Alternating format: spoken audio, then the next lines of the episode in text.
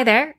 Lindsey Sparks here with the next episode of Read by the Author. Today, we continue Echo in Time, the first book in the Echo trilogy, read by the author, which is me, Lindsey Sparks. And now, let's return to the story. Chapter 29 Lost and Found. Standing at the edge of the illusory camp, I stared out at Hatshepsut's unreachable mortuary temple. Set had made the impenetrable perimeter of my prison large enough for a variety of death scenes, but cramped enough to taunt me with views of places I couldn't reach. The temple ruins and surrounding cliffs glowed an eerie orange under a perpetual sunrise. I hugged myself, holding completely still and silent. How long have I been trapped here? It felt like years. At the sudden, abrasive crunch of footsteps, I squeezed my eyes shut and held my breath. Soon Set would strike, belittle, or command me. The order was unpredictable, though all three were inevitable. Dieu! An unexpected male voice exclaimed, quickly followed by the softer, shakier words of a woman. OMG. Is it always like that? It was like an acid trip. Not that I've done acid or anything. Where are Holy shit. How many are all of those bodies Marcus? Oh, I think I'm gonna puke. I wrapped my arms around myself more tightly, taking slow, deep breaths and trying to ignore the new, confusing twist to Set's torture. Dominic hadn't been present for at least several hundred death cycles. I wished Set would just show himself so I could let him know he had won that he had broken me to the point of obedience, and the torment could stop. Lex, the false Dominic said, only feet behind me. I hunched in on myself. Why, Dom? Why now? Are you okay, Lex? Dominic asked, concern lacing his words. What's wrong with her? I heard the female voice. Kat, I realized ask in front of me, but I refused to open my eyes. Dominic, his sensuous accent inflaming my turmoil, joined Kat in front of me. Lex, why won't you answer me? Look at me, Lex. Open your eyes. No, you're not real, I whimpered. Oh, Lex, he whispered. What did he do to you? Your face.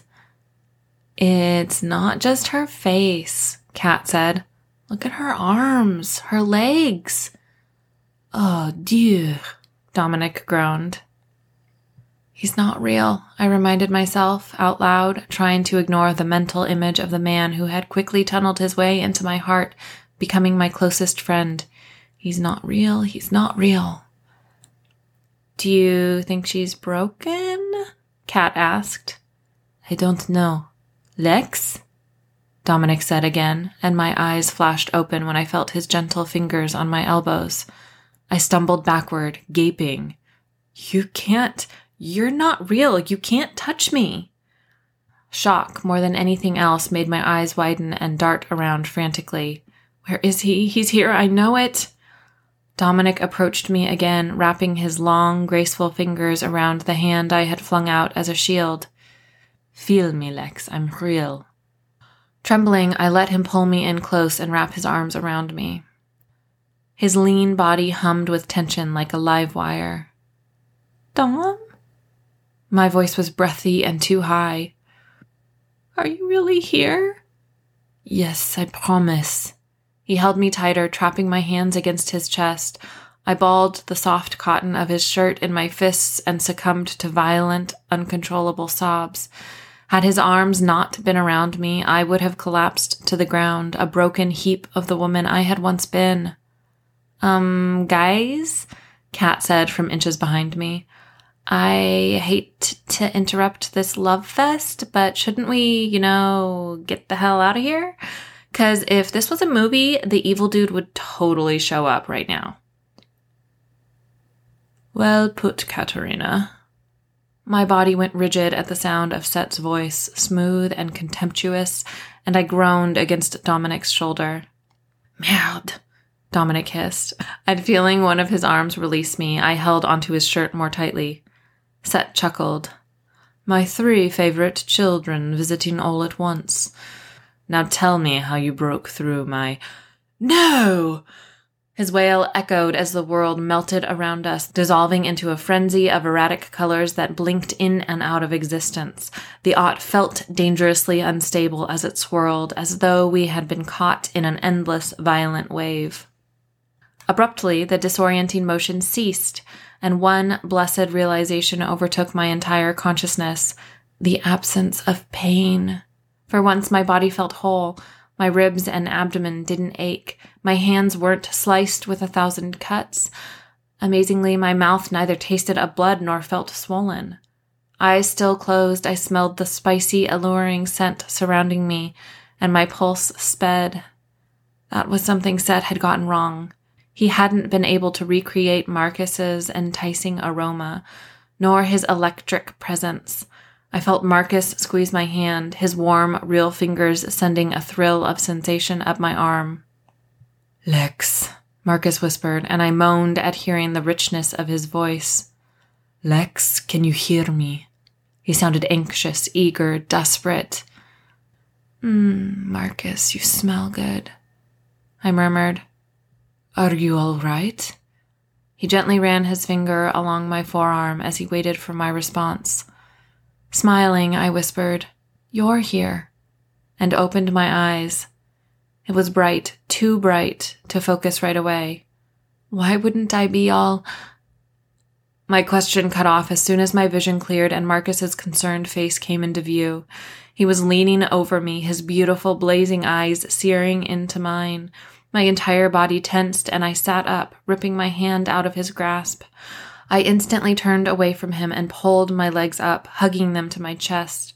A low keening tickled my ears and I realized belatedly that it was mine. The sound rose and fell with my rhythmic rocking motion.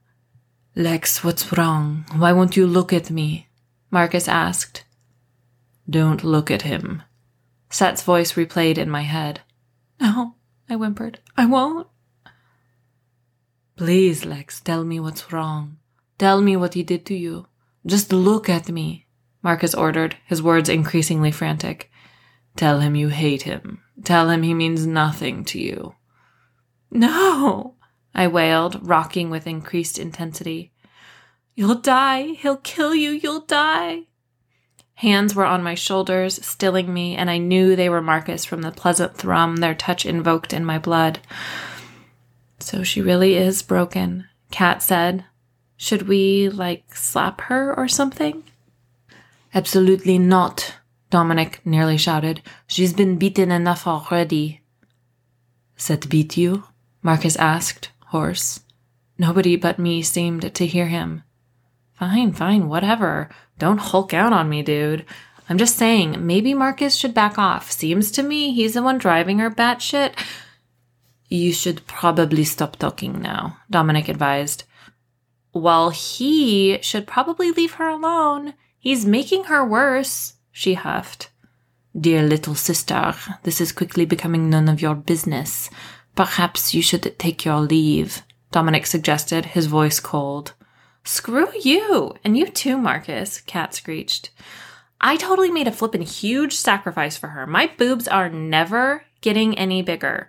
Of course, she's going to freak out at the sight of him. There was a mountain of dead Marcuses in that Echo prison thing. So if you two could take a break from the ultimate douchebag competition for a few minutes and let me have some girl time with Lex, maybe she'll calm down. Marcus's hands withdrew from my shoulders, but I remained still, staring at the tan canvas wall of Marcus's tent. What do you mean, mountain of dead Marcuses? he asked, sounding shaken. Dominic spoke defensively. I was going to tell you as soon as. Kat? I said softly. My single word cut through the explosive atmosphere, diffusing it immediately. Yeah, Lex? The girl's voice had utterly transformed from that of a pissed off teenager to that of a caring friend. When I spoke, it was to the tent wall. What are you talking about? What huge sacrifice? Kat sat on the cot beside me, facing the opposite direction, her hip flush with mine. Um, They needed me to go with Dom into the Ott. It was the only way to break through the barrier to get to you. Turning my head, I rested my cheek on my knee and met her rich brown, almond shaped eyes. But you're too young. I know. It's called forcing. Now I'll go through all the usual manifestation crap like you've been dealing with, just a little earlier than expected. What's that have to do with your boobs? I asked, feeling like I wasn't seeing the whole picture. I'm frozen. Like this? Sure, I'll get all the healing awesomeness and be uber glam and whatever, but I'll always look 18. Oh, Kat, I said, reaching for her slim hand and giving it a gentle squeeze. I'm so sorry. She nudged my knees with her shoulder and rolled her eyes. Seriously? Don't worry about it. I'm going to be one of a kind, a super hot teen chick for thousands of years, she preened. I wondered if she'd have to deal with the shitty adolescent mood swings forever. It would pave the way for an exciting life, if nothing else, but it was a high price to pay. Thank you, I said, trying to hold back the guilt and self loathing that were suddenly coursing through me. Did she sacrifice her maturity for nothing? Were they too late? Hey, Lex, she soothed, misreading the cause of my souring mood. It's okay, really. It was my choice. I'm in your debt, okay? Whatever happens, I owe you. Big time? I told her. Deal? She gave me a genuine grin and agreed. Deal. Wonderful, Marcus said, his voice deep, smooth, and razor sharp. Now someone tell me what the hell happened to Lex over the last three months and why she can't stand to look at me. That is, if it's not too much trouble. Three months? What? How is that possible? I felt like I had just woken up from a nap, not from a three month coma. I had no feeding tube, no catheter. I gave my shoulder a sniff. I didn't smell different than I usually did and my mouth didn't taste like anything had crawled inside and died. So, what's the deal? Taking a deep breath, I released Kat's hand and slowly rotated on the cot, noting how surprisingly normal my muscles felt. I wasn't weak or stiff, I just felt like me. I dangled my legs over the edge of the cot next to Kat's, facing the center of the tent. I was looking at the canvas floor, at two pairs of men's work boots, one set of reddish black leather, the other light brown.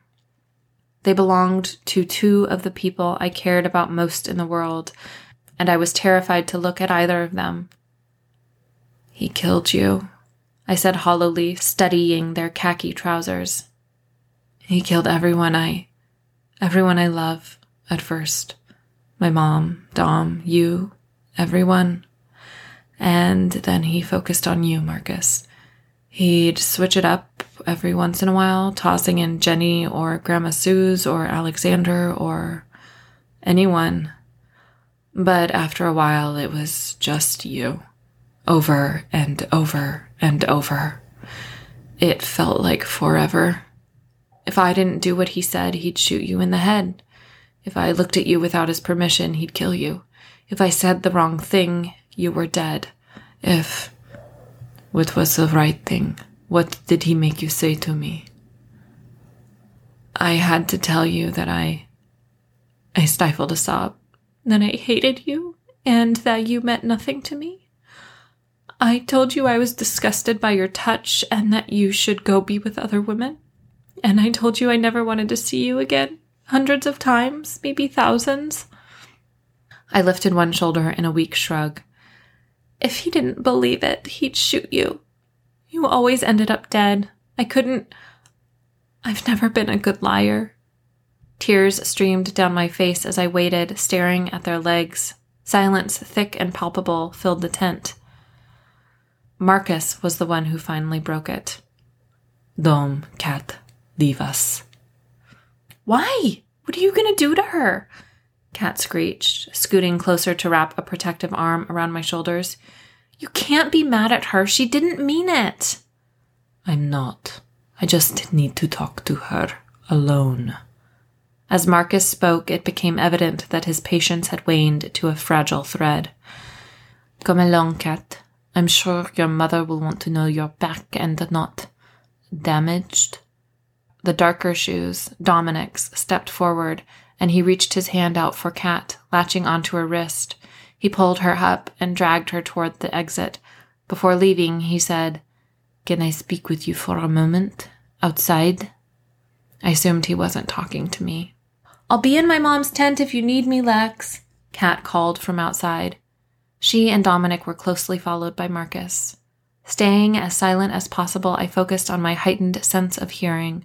I hoped Marcus and Dominic didn't move too far away from the tent so I could catch whatever it was that Dominic wanted to say to Marcus that he wouldn't say in front of me.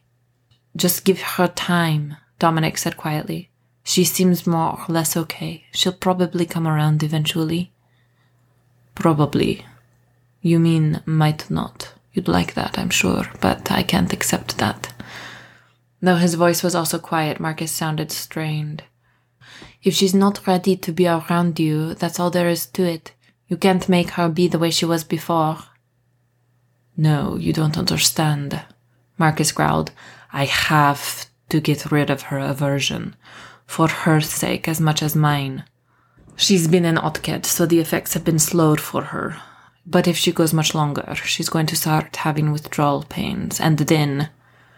There was a choking sound, and when Dominic spoke, his voice sounded tight, like he might be sick. Are you saying you and she. you've bonded? Yes.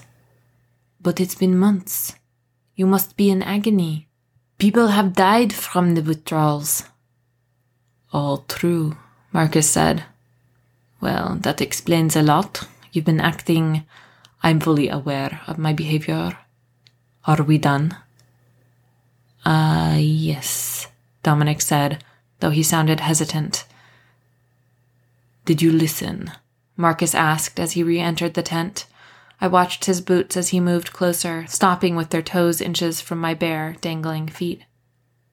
Yes. Kneeling on the canvas floor, he took my hands in his. I won't force you to do anything, little Ivanov, but if you can't even look at me, in a few hours you're going to be in unimaginable pain. Why? He exhaled heavily. Not much is known about bonding at least not scientifically. There are no fully bonded couples living today, only some partials. But one thing is certain bonding withdrawals are both painful and deadly. If one half of our if one half of a bonded couple dies, the other follows shortly after. You said you've been in pain for months? Since the day you didn't come back from the Ott. Marcus, I don't. My words ended abruptly when I raised my eyes to his. Simultaneously, I fought the instinct to look away and was drawn to the raw pain tightening his facial muscles. Every possible feature seemed pinched and strained, and his golden eyes glowed feverishly. I don't know how to make it stop, I wailed. God, Marcus, I feel like a dog slobbering at a bell. I don't want to be afraid to look at you, and I hate hurting you, but I. I. As I drank in the masculine perfection of Marcus's tensed face, I realized that Set had given me the one Pavlovian response I needed to overcome his adverse psychological training. I felt the need to look away from Marcus because I didn't want to hurt him. For months, looking at him without permission had meant his death. But that aversion would hurt him too. It was hurting him. He was, as Dominic had said, in agony but I had the ability to take the pain away. That knowledge was the most effective and welcome aversion override I could have wished for. I love you, but are you sure you want this to be bound forever? It might not be too late to stop. I mean, I don't want to make you do it just because of the pain, I said, feeling suddenly self conscious. Too late or not, pain or not, I want this. You more than I've ever wanted anything, Marcus said, his voice huskier than before. His words filled my chest with a warm, joyous glow and shot electricity straight to my core. It was the only confirmation I needed. Scooting to the edge of the cot, I parted my knees and hooked my fingers through Marcus's belt loops, pulling him between my legs. Lex, I. Let me help you, I whispered, running my hands up over the front of his button down shirt. The thin fabric did little to conceal the hard ridges of muscle shaping his torso. With wide eyes and parted lips, Marcus raised his hands to my shoulders. He slid his fingertips over the sensitive skin along my collarbone. Lex, let me make the pain stop, I begged softly. My nimble fingers were undoing the buttons on his shirt from the top down. Woman, he rumbled in his silky bass. Let me speak. His cross tone warred with a combination of passion and pain burning in his eyes. I winced, pausing on the last button. Sorry. Holding my gaze, he said, I love you, Lex. He filled his words with countless layers of meaning, and my lips spread into a warm smile. He looked flabbergasted. That's it? A smile? Laughing softly, I glanced down to finish unbuttoning his shirt. Don't worry, you're getting more than a smile. It's not like it's the first time you've told me. Marcus's hands, lightning quick, shifted to the sides of my head and tilted my face back up. Yes, little Ivanov, it is. No, Marcus, it's. Oh. I closed my eyes to hold back the sudden and furious welling of tears. It was the first time the real Marcus had told me he loved me. Set had taken something invaluable from us, the right to express our feelings in our own time. It was something that could never be replaced, and I hated him that much more for stealing it. Lex. Hmm? Featherlight, his lips brushed across first one cheekbone, then the other. Little Ivanov. Yeah? I whispered, my furious sorrow diminishing immediately. Burying one hand in my hair, Marcus turned my head so his breath came close against the skin between my ear and jaw. Each time his mouth barely touched me, tendrils of fiery pleasure burst to life beneath my skin. The thumb of his other hand skimmed my lips, and my breath came out noticeably shaky. I love you. His thumb slipped between my lips, tasting faintly of salt, as he wet it with saliva from my tongue. The damp fingertip ran softly from one corner of my lower lip to the other and back. And only you. Tightening his grip on my hair, he tilted my head back, giving him easier access to my neck. He inhaled deeply as he nibbled an electric line to my right collarbone. He licked along the graceful arc of bone in one smooth motion, from shoulder inward, ending by kissing the hollow at the base of my throat. A delicious ache was building within me, and a soft moan escaped from my parted lips. I want you, he said, the fingers of his free hand mirrored his tongue's path, eventually trailing down to my breastbone and slipping under the low neck of my dress. I whimpered when he ignored my breasts, instead pressing his palm against the center of my chest and smiling against my neck. Only you, he whispered. He raised his head from my throat, removed his hand from my chest, and released my hair. Holding my eyes, he lowered his hands to my knees and slid them up under my dress. The intense hunger in his eyes did as much to prepare me for him as his touch. There was a tearing sound. Marcus had literally ripped my underwear off. As soon as they were out of the way, I heard the metallic clang of his belt and the sound of his zipper. And all of you, he finished. Gripping my hips firmly, he pulled me off the cot and onto him, both of us grunting as we joined. While the initial intense sensation of holding him within me still pulsed from my core, Marcus embraced me tightly and sat back on his heels. So urgent was our need for one another that his quick, rough pace brought me to my peak remarkably soon.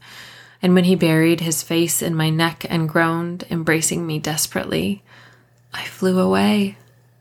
Throbbing fire exploded in my belly and spread outward with nearly unbearable force. I was falling, soaring, unraveling. I lost myself and became someone else, the impossible combination of two souls, two minds, two bodies, but one being. I bound myself to Marcus, wholly and completely. Slowly, as conscious thought returned, I became aware of Marcus's soft words. He rocked me gently, murmuring ancient, beautiful words that I couldn't understand. Pulling away enough to see his face, to read it for lingering signs of agony, I found only peace. Better? I asked.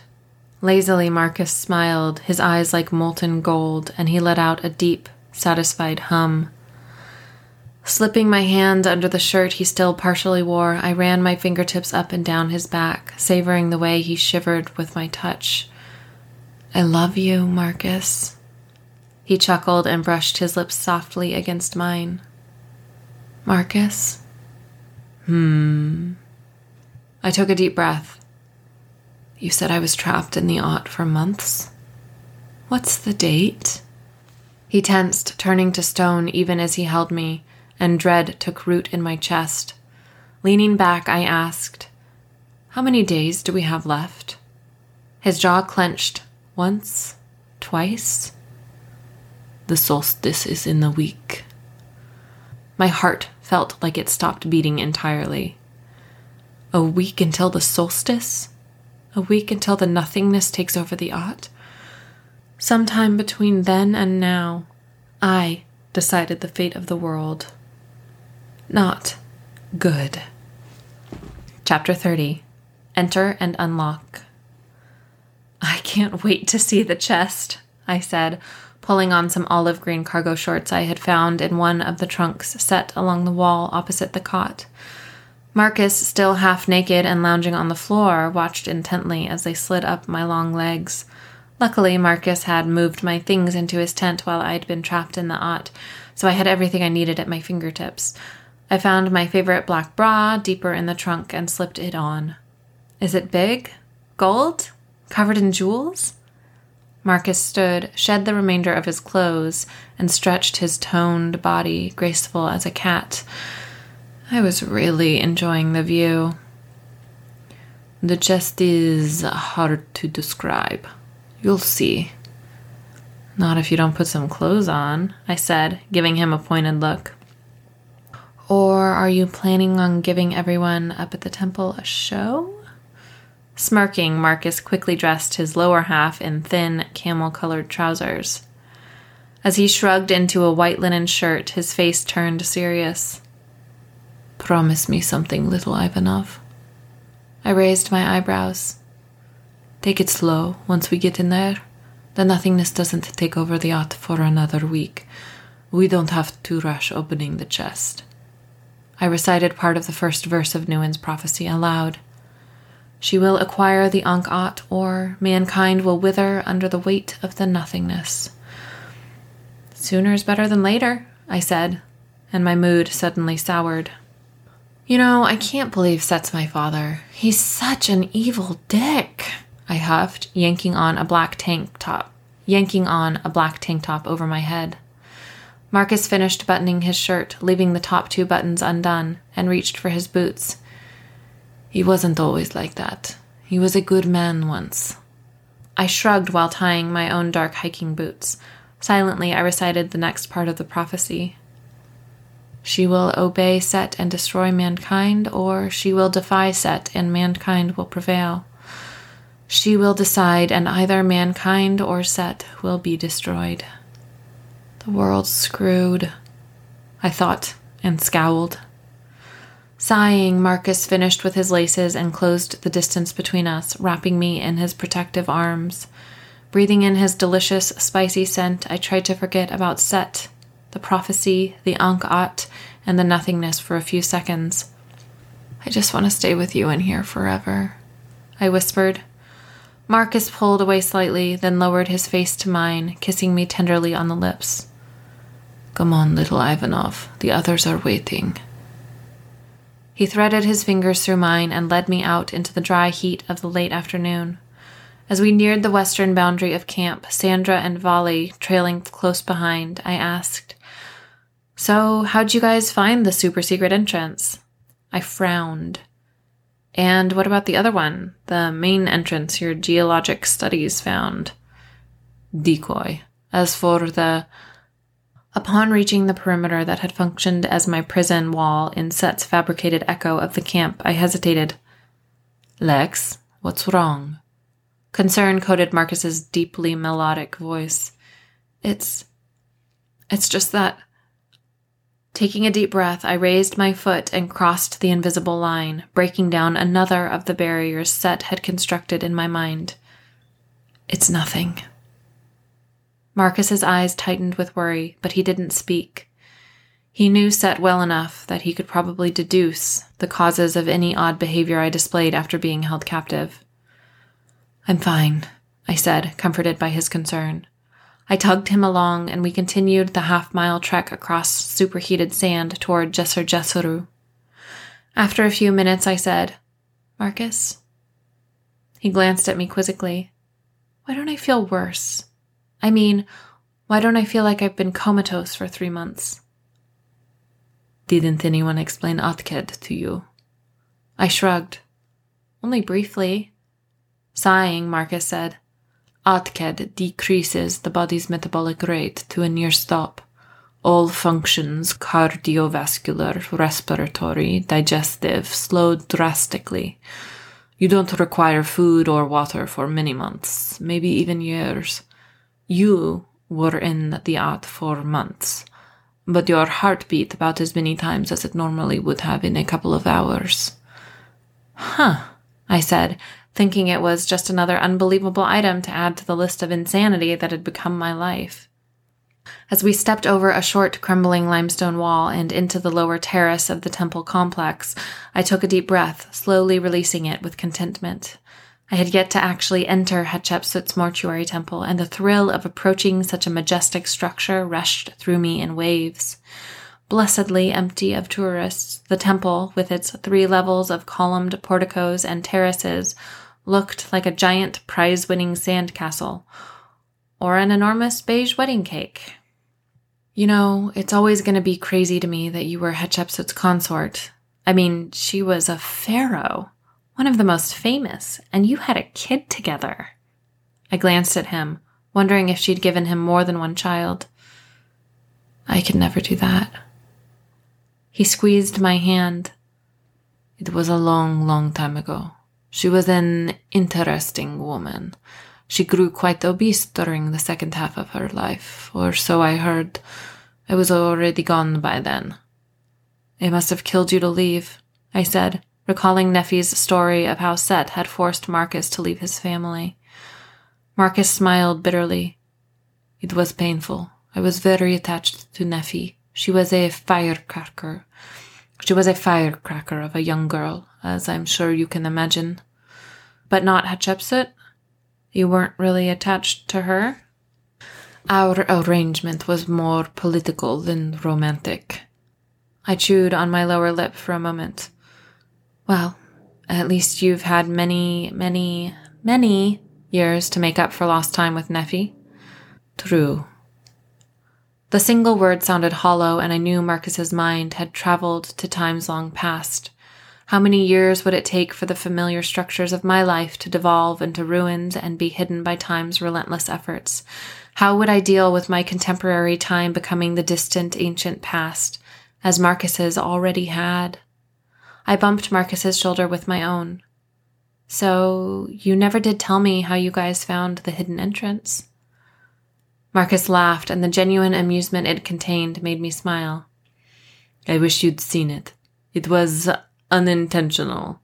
Dom, Alex, and Nephi were arguing in the sanctuary of the Upper Anubis chapel.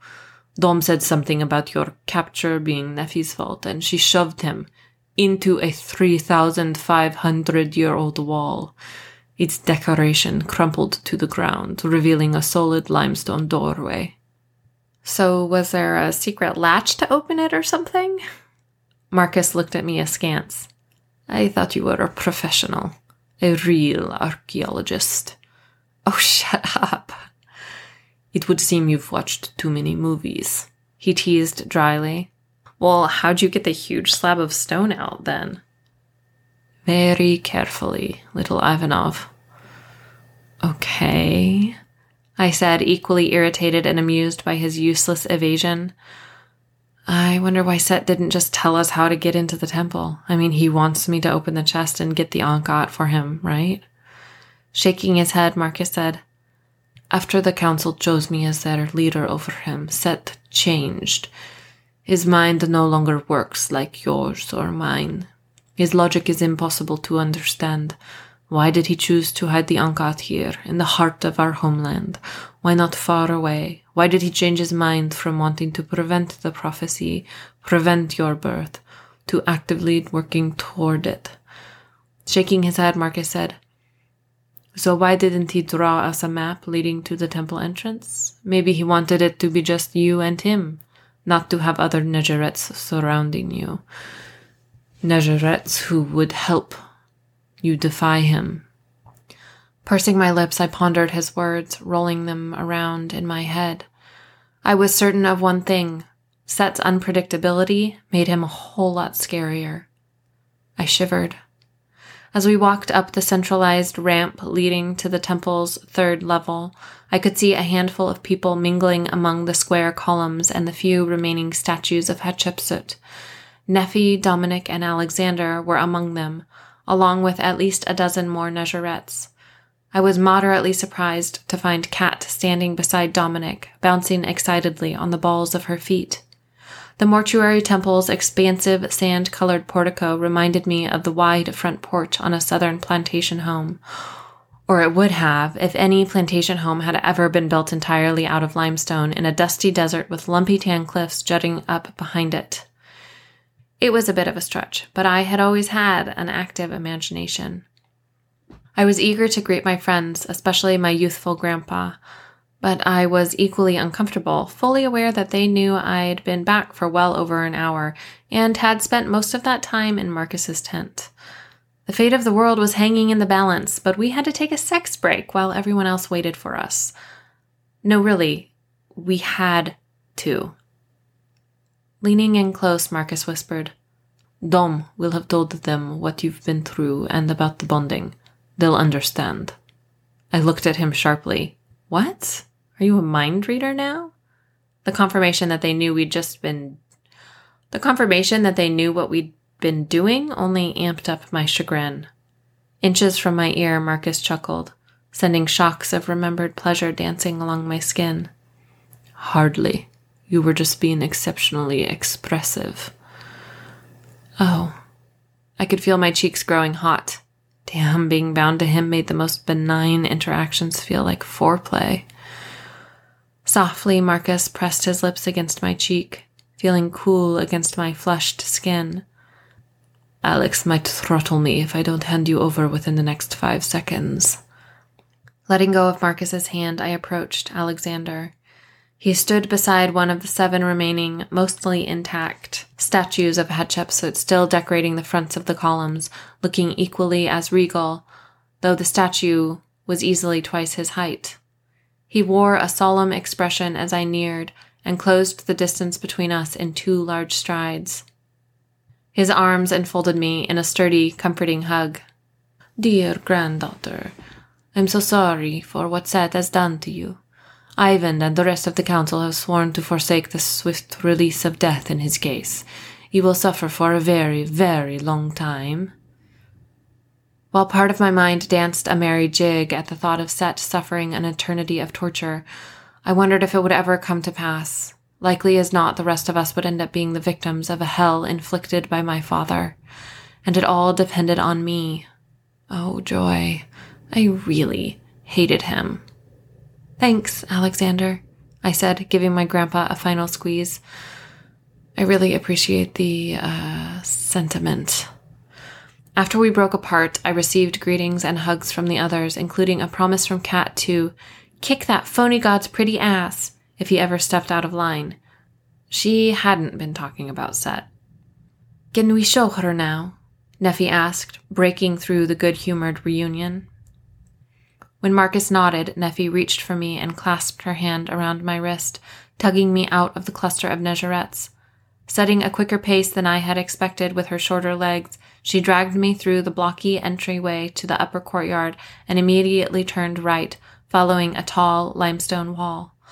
Multiple rows of polygonal columns were arranged evenly near the perimeter of the rectangular courtyard, broken off at various heights. Some still held vestiges of their ancient decorations, haphazard chunks emblazoned with faded amber hieroglyphs and depictions of the ancient gods. Freeing my wrist from Neffy's sharp nailed grasp, I stopped with a slight stumble. Thanks, Neffy, but I can walk on my own. Sorry, she said, shooting a wry look over my shoulder.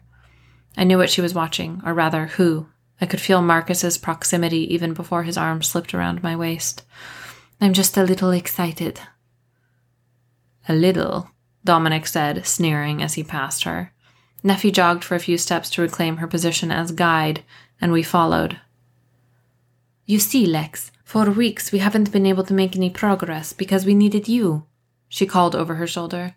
We've explored every part of the temple to. We've explored every part of the temple and have found the chest containing the Ankh-At. It's pretty hard to miss, really. But like Nuen's prophecy says, no person except for the Meswet shall be able to access the Ankh-At. You're the only Meswet there is, and with you here, we'll finally be able to open the chest and get to the Ankh-At. I just can't believe it's all finally happening, she exclaimed excitedly. I guess she's not worried that I'll cave in, obey Set, and destroy the world. She led us through a small doorway leading into an open air chamber. In its center stood what had once been a sun altar, a large square platform of decaying limestone. In singles and pairs, we followed Neffy diagonally across the debris strewn ground to an even smaller opening in the opposite wall. My heart sped in anticipation of finally being able to enter Senenmut's secret temple. Begrudgingly, I admitted it was equally Set's secret temple. Our clustered train of Nejerets narrowed to a single file line so we could all pass through the slim doorway into the enclosed sanctuary of the Upper Anubis Chapel. Vibrant colors covered the walls of the long room as well as its smaller annex, which was accessible by a petite doorway near the back left corner of the sanctuary. The sight of them sent a thrill through me. Seeing them in the modern time, thousands of years after they were first created, was totally different than seeing their pristine perfection in the At. For me, the beauty and magic of being an archaeologist was in uncovering what was hidden, in being the first to see or touch something in thousands of years. Dominic stood aside at the end of the sanctuary, allowing me to enter the annex directly behind Nephi. A piece of my archaeologist's soul shattered when I saw the long wall on the right, its decoration completely destroyed. However, the cavernous rectangle of glowing light in the center of the ruined wall more than made up for it. It was the entrance to the hidden temple. Archaeology is a destructive process. My Archie 101 professor's voice echoed in my head. I could almost see him standing on the raised dais, explaining that the world's beloved Pompeii would be completely destroyed the next time Mount Vesuvius erupted, all because we had uncovered it, exposing it to the world but it's worth it, right? While we waited for Neffy to unlock an iron gate blocking the previously hidden opening, I looked behind me at Marcus. One glance at the Nejerets packed into the sanctuary behind him, and unexpected claustrophobia bloomed inside me. Even with the clear ropes of LED lights strung along the ground, and only three of us actually standing in the annex, I was feeling suddenly uncomfortably trapped. Picking up on my distress, Marcus ordered, Everyone back to camp but Dom, Alex, and Neffy. As they shuffled out, he added, I want guards on the chapel entrance. Seconds later, Marcus's eyes fell on Kat's slender, tan figure. She was still standing in the sanctuary. Why are you still here, girl? Because Dom promised I could come with you guys, man. She sounded every bit the sullen teen, but a diamond hard vein ran through her words. She's got backbone, that's for sure. Dom should be careful of what he promises. Marcus's jaw was clenched and he was staring straight at Dominic. But if he's up to babysitting, he turned back to Kat. Accompany us, by all means. I rolled my eyes, exasperated that he'd entered his bossy, former god state of mind. Cut it out, Marcus. This is neither the time nor the place for a pissing contest. Given half the chance in his current state of mind, he would argue the most unimportant matters to the ground. I flinched at seeing the cold look he turned on me, watching as its iciness thawed, and with narrowed eyes, heated to inappropriate levels. This isn't the time or place for that, either, I hissed, feeling exceptionally uncomfortable about the four sets of eyes watching us. The, um, gate's unlocked, so shall we enter? Neffy asked tentatively. Yes, I breathed, utterly thankful for her interruption. Please. Where ground met wall on either side, more LED ropes lined the passageway, illuminating everything surprisingly well. The persistent white light seemed eerily out of place within the rough hewn corridor. There were chisel marks covering the walls, running from the ceiling down to the floor, like streaming water. Passing through the entrance behind Neffy, I could easily touch both walls and the ceiling without extending my arms completely. My heartbeat sped up with a mixture of anticipation and anxiety as we burrowed further into Deir el Bahri's limestone cliffs. This is totally better than air conditioning, Kat whispered. The temperature was dropping noticeably, an immense relief.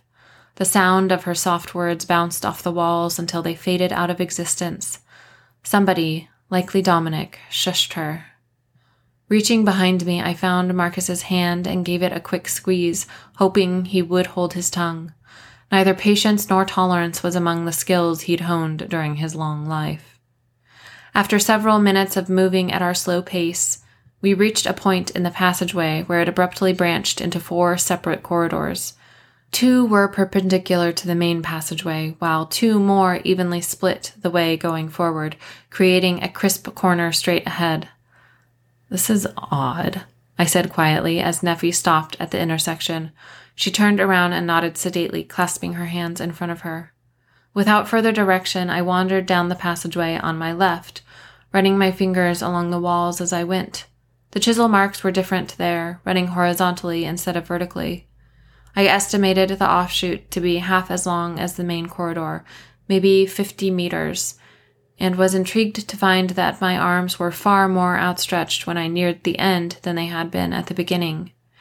In the light from the LED ropes, I could see that a niche was cut into the wall at the end of the passage, twice as tall as it was wide. Reaching out, I traced the two foot tall ankh carved into the limestone at its center. My fingers started at the bottom, followed the straight stem of the symbol up until it split into an upside down teardrop, worked their way around the curve, and ended by tracing the perpendicular line crossing the symbol at its midpoint. Life, I whispered. It was beautiful in its simplicity, both in shape and meaning. Looking behind me, I was surprised to find that Marcus hadn't followed. Instead, he was locked in a hushed, extremely intense conversation with his daughter in Middle Egyptian. I headed back up the passage, rejoining the fiercely whispering pair. They cut their words short as I neared them. Something wrong? I asked quietly. Neither Neffy nor Marcus said anything, and I figured Marcus was trying to hide something from me. Again. Frustrated, I brushed past them, heading down the nearest corridor, one of the middle passageways. The limestone walls of the faintly curving passage had been polished completely smooth, making them seem impossibly modern. With the pale artificial light from the LED ropes, I easily could have been in an elegant hotel or a contemporary monument. When I paused and looked over my shoulder, I found that I was far enough down the corridor for its curvature to hide me from the five way intersection. Footsteps, quick and determined, preceded Marcus as he came into view. Upon seeing him, I turned and continued down the passageway. Sooner than I had expected, he clamped his fingers around my upper arm, stopping me mid step. What exactly is the problem, Lex? That you're hurting my arm, I told him. In the unnerving white light, his golden features appeared pale, gray. I must have looked ghostly. Face blank, Marcus watched me. He didn't loosen his grip. He didn't glower. He just stared, passive. I looked down at the floor, noticing it was just as smooth as the walls. You're hiding something from me. Last time you did that, you left. And before that, I had to discover what I am on my own. So what is it? I asked, my voice small. I raised my eyes to his. Finally, he released my arm. Whether or not you should be allowed to open the chest today. Nephi thinks you should. I don't. Why not? He sighed and reached out a hand to brush the backs of his fingers across my cheek. I just got you back, and we don't know what opening the chest will do. I see, I said, frowning. But you don't have a problem with me seeing it, do you? Shaking his head, Marcus took hold of my hand and pulled me back into motion. His mood instantly shifted to that of a little boy approaching the shining, present strewn tree on Christmas morning. He led me down the passageway, the curve growing increasingly severe the further we walked. My mental blueprints of the temple were developing into an exciting, familiar shape. Does this corridor meet up with the other? I asked eagerly. Yes. So it's shaped like an ankh. Then where's the. On the outer wall, a short way ahead, a spot of light brighter than that of the LED ropes came into view. It was oddly shaped, reaching from floor to ceiling and asymmetrical, with irregular waves and points on either side. And it was warmer than the harsh white luminescence of the LEDs. After a brief moment, I realized it was the reflection of light through a doorway to a more brightly lit area. My pace slowed as I savored the delicious anticipation. Six steps nearer, huge carved shapes took form on the inner wall. At first, I thought it was a column, one of two framing the doorway, with its relatively featureless length and jutting protrusion a foot from the ceiling. Four more steps, and the base of the column started to look less like a base and more like a huge paw with finger length claws. Another step, and my eyes traveled up a five foot long foreleg to a strong canine shoulder, sinuous neck, and long, downward curving muzzle. After five final steps, I was standing before the monstrous statue, horrified. It was an enormous Set animal, like the tattoo on the backs of the necks of Set's human followers. One of a pair, it was seated, looking like a gigantic greyhound with the snout of an anteater. With its partner five feet beyond, it seemed to hold sentry over the doorway. Or what was beyond. I briefly glanced through the doorway. At least, the glance was intended to be brief. Oh my god, I whispered, stepping between the statues and into a breathtaking chamber. Vibrant, almost violent swirls of color covered the walls and ceiling of the cavernous space. As I traced the line of the nearest wall all the way around the room and then overhead, I realized it was one continuous surface. The chamber was, in fact, a dome, with a floor that looked to be around 40 meters in diameter, and curved proportions that I would have wagered measured into a flawless geometric half sphere. It was the least Egyptian and most architecturally astounding sight I had ever seen. How Senenmut had hollowed out a 20 meter high dome in the heart of the limestone cliffs with Middle Egyptian technology was beyond me. Maybe he cheated by peeking into the future for help. Eat your heart out, Brunelleschi, I whispered as I drew closer to the wall near the entrance. And Michelangelo, I added, observing the fine detail of the seamless mural, inlaid into the millennia old paint, adding delightful chaos to the decoration, were colored stones, gems, and glass beads. Each matched the color in which it was set, but stood out by shimmering in the warm glow of the modern bulbs that had been placed evenly around the chamber. I was actually a little surprised that the floor wasn't decorated as well, though the highly polished limestone did a good job of reflecting the dizzying colors. It's just like in the At. My reverent words drew Marcus into the chamber. Yes, he whispered, stopping close behind me. Senenmut was far beyond his time, even for a Nejeret. Set did our kind a great disservice by killing him. A little louder, he said, Nephi, you may join us now. I reached out my hand, but before my fingers could brush what looked like a very large, irregular, wispy strip of gold inlay in the brightly colored wall, Marcus caught my wrist. I wouldn't, he said softly. His breath tickled the back of my neck, and I shivered. It's quite fragile. The only reason it didn't crumble off a thousand years ago is that there was no airflow and no real temperature or moisture fluctuation. But now. I really hate that, you know. We're destroying it just by being here, I said, sounding wistful and a little despondent. You wanted to be an archaeologist, little Ivanov. You have to take the good with the bad. Marcus's voice changed as he moved away toward the center of the room. Would you rather beautiful ancient things remain hidden or share their glory with the world? Or would you prefer to just see them in the At? You must remember that nothing lasts forever, not even us. I pondered his words but said nothing. It is beautiful, is it not? Neffy remarked as she entered the domed chamber. Josh has come up with a very interesting preservation idea. He plans to use a specially prepared spray adhesive to glaze and protect the dome. Aren't we just sealing the entrance back up? I asked, turning to her. She nodded. But the damage, I fear, is done. Frowning, I turned toward the center of the chamber, toward Marcus and what I had been ignoring. A three foot high circular dais had been left by the workers when they carved the chamber into the solid limestone, Resting on the raised platform was the object that could be nothing other than the chest containing the Ankh-At. The thing was a study of opposites, ancient Egyptian and modern, clear and opaque, moving and still, always, in a single moment. It looked like somebody had taken a beautifully carved old Egyptian chest, set it on fire, and then frozen time and transformed the entire jumble into crystal. It was hypnotizing and disturbing and the single most beautiful thing I had ever seen. In its presence, I completely forgot the stunning dome overhead. Oh, wow. My voice was hushed, awed. Marcus turned away from the chest and watched me, his expression expectant. Because he was looking at me, he couldn't see what happened to the chest as I moved closer. It began to glow.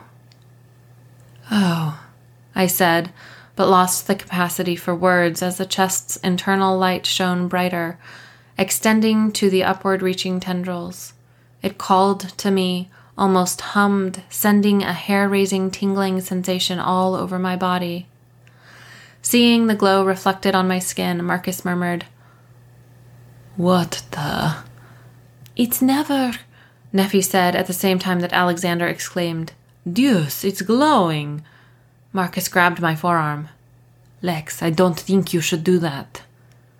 Faintly, I heard him, and the hand I had been reaching out to touch the glorious monstrosity paused inches from its surface.